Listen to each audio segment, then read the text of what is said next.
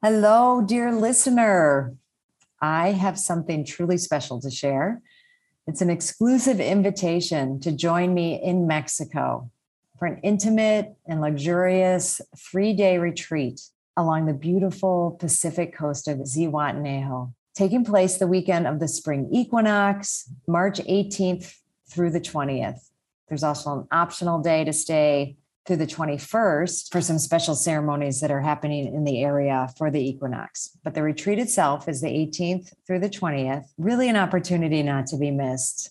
And I'm offering one lucky listener a discounted ticket on this weekend that I've I've just been loving into being actually for several years now as COVID and you know everything. But when we conceived of building this place, our home down here, it's really what we envisioned you know bringing people down here for retreats for trainings because we felt and we knew that this space was special. And as people keep coming down and we keep getting the feedback how magical it is we want to share it in a really intentional way.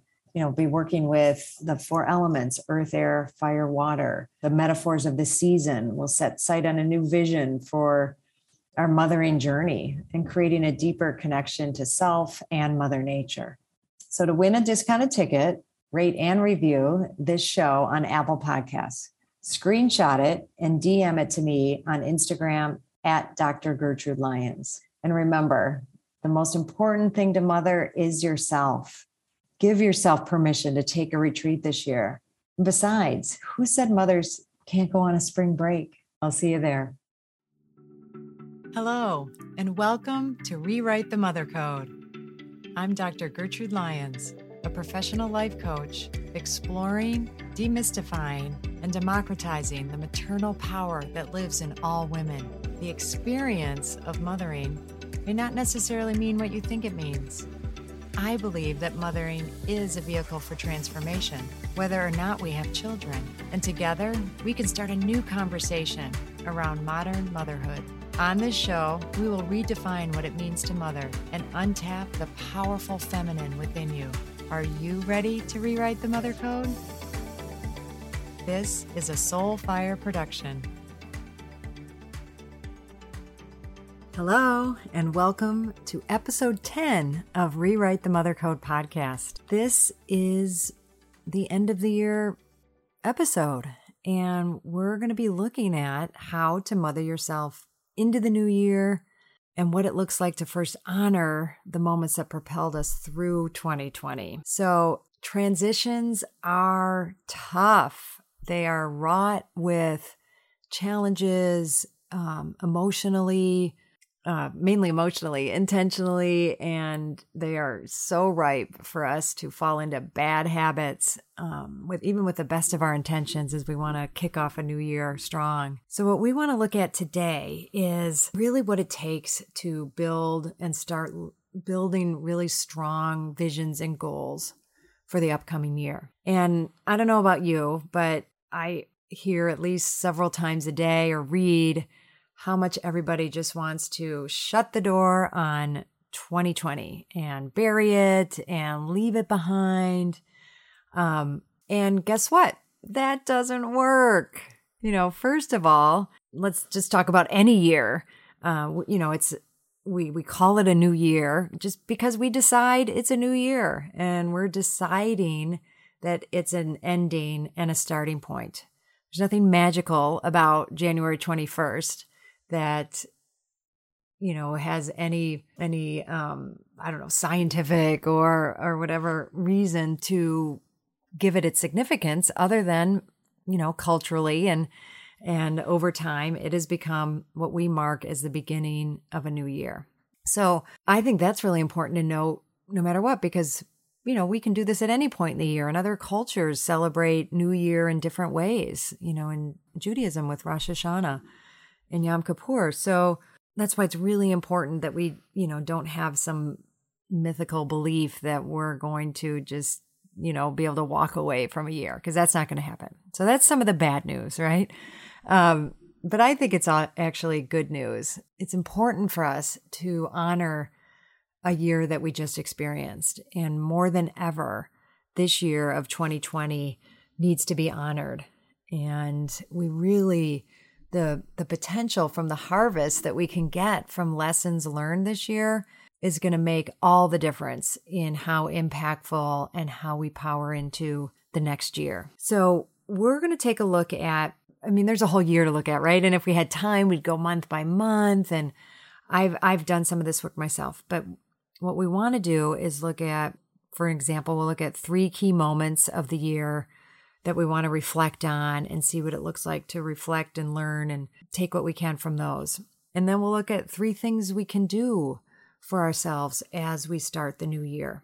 You know, what are some three key things that that can help us really step into 2020 powerfully. So, as we look at this past year, um, and I've been doing some of this in in various ways since October we I, I think i talked about in another episode how i every year go on a spiritual pilgrimage to sacred sites around the world.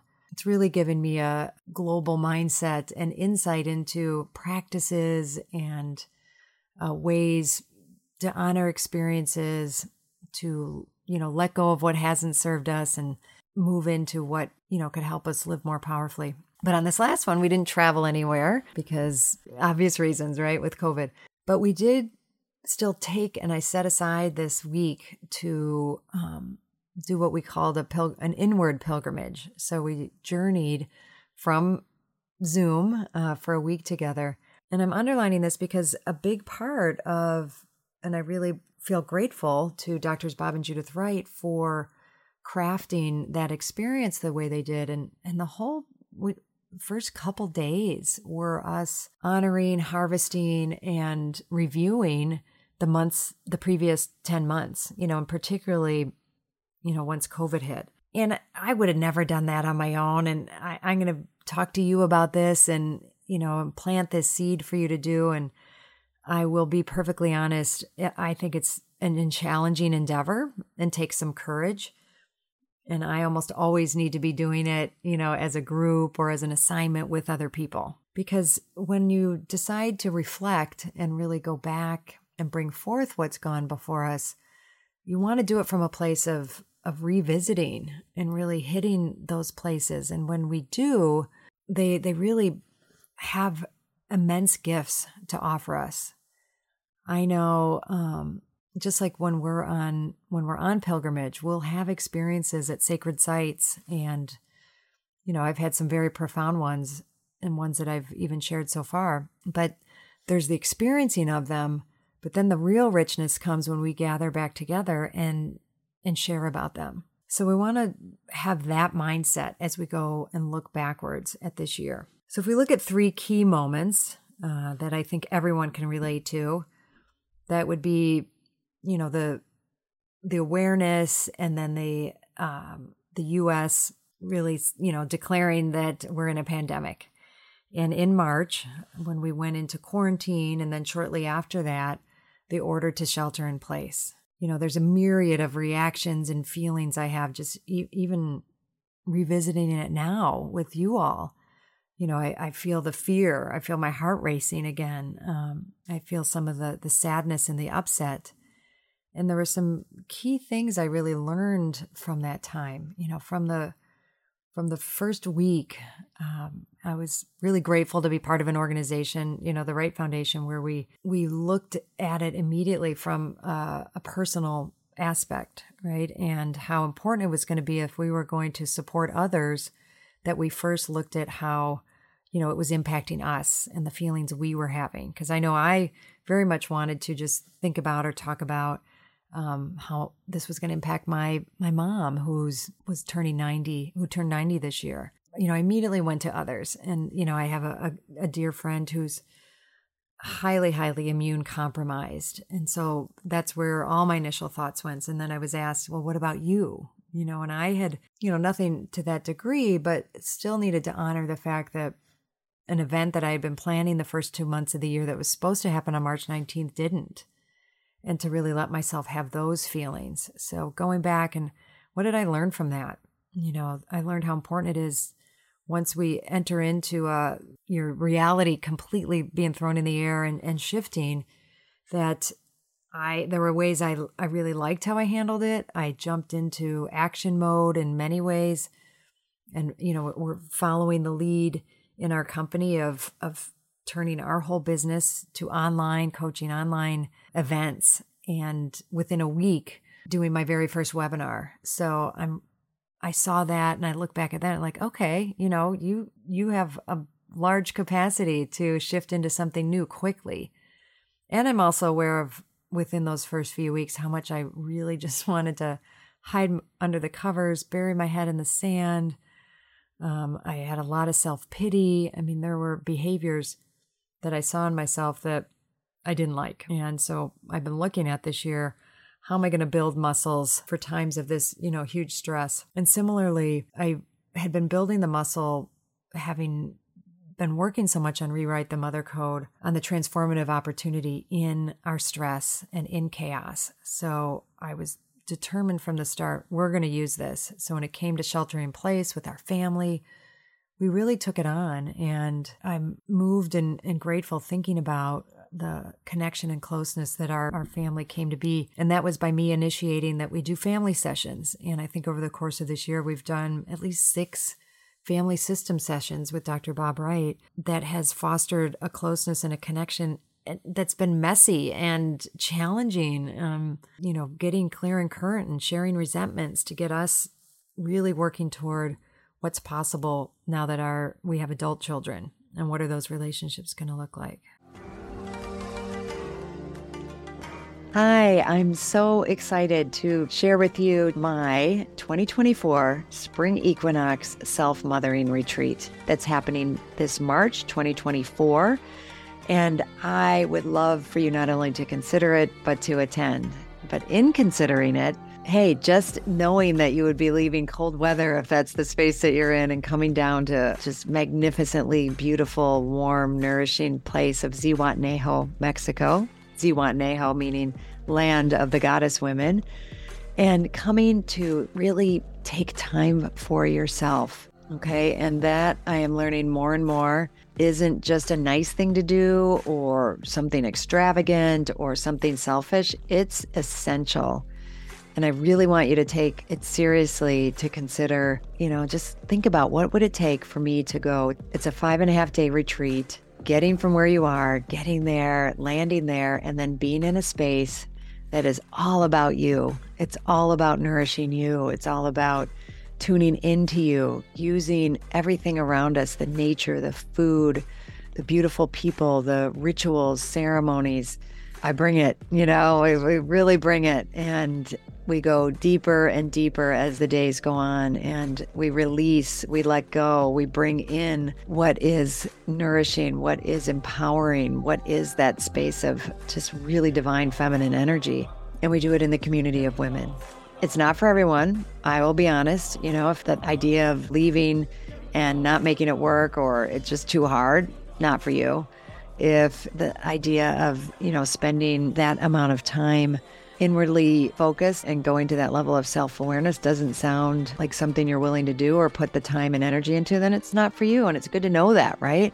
So, this is for people who are serious about what it means to mother themselves, what it means to take time for ourselves, and that gift and what that gift can bring to us. It was originally right after my fall retreat, it filled right up. But now some people, it turns out, are not able to come. So I do have a handful of openings. And if you're listening to this and you're willing to take that step, please reach out to me. We can do a discovery call or you can put a deposit down. I would love that. And you can do that by going to my website, www.drgertrude Dr. G E R T R U D E L Y O N S dot com. Go to events, and there you go. It'll all be there. There's a beautiful page there for you to explore. I look forward to hearing from you and then seeing you on my spring retreat.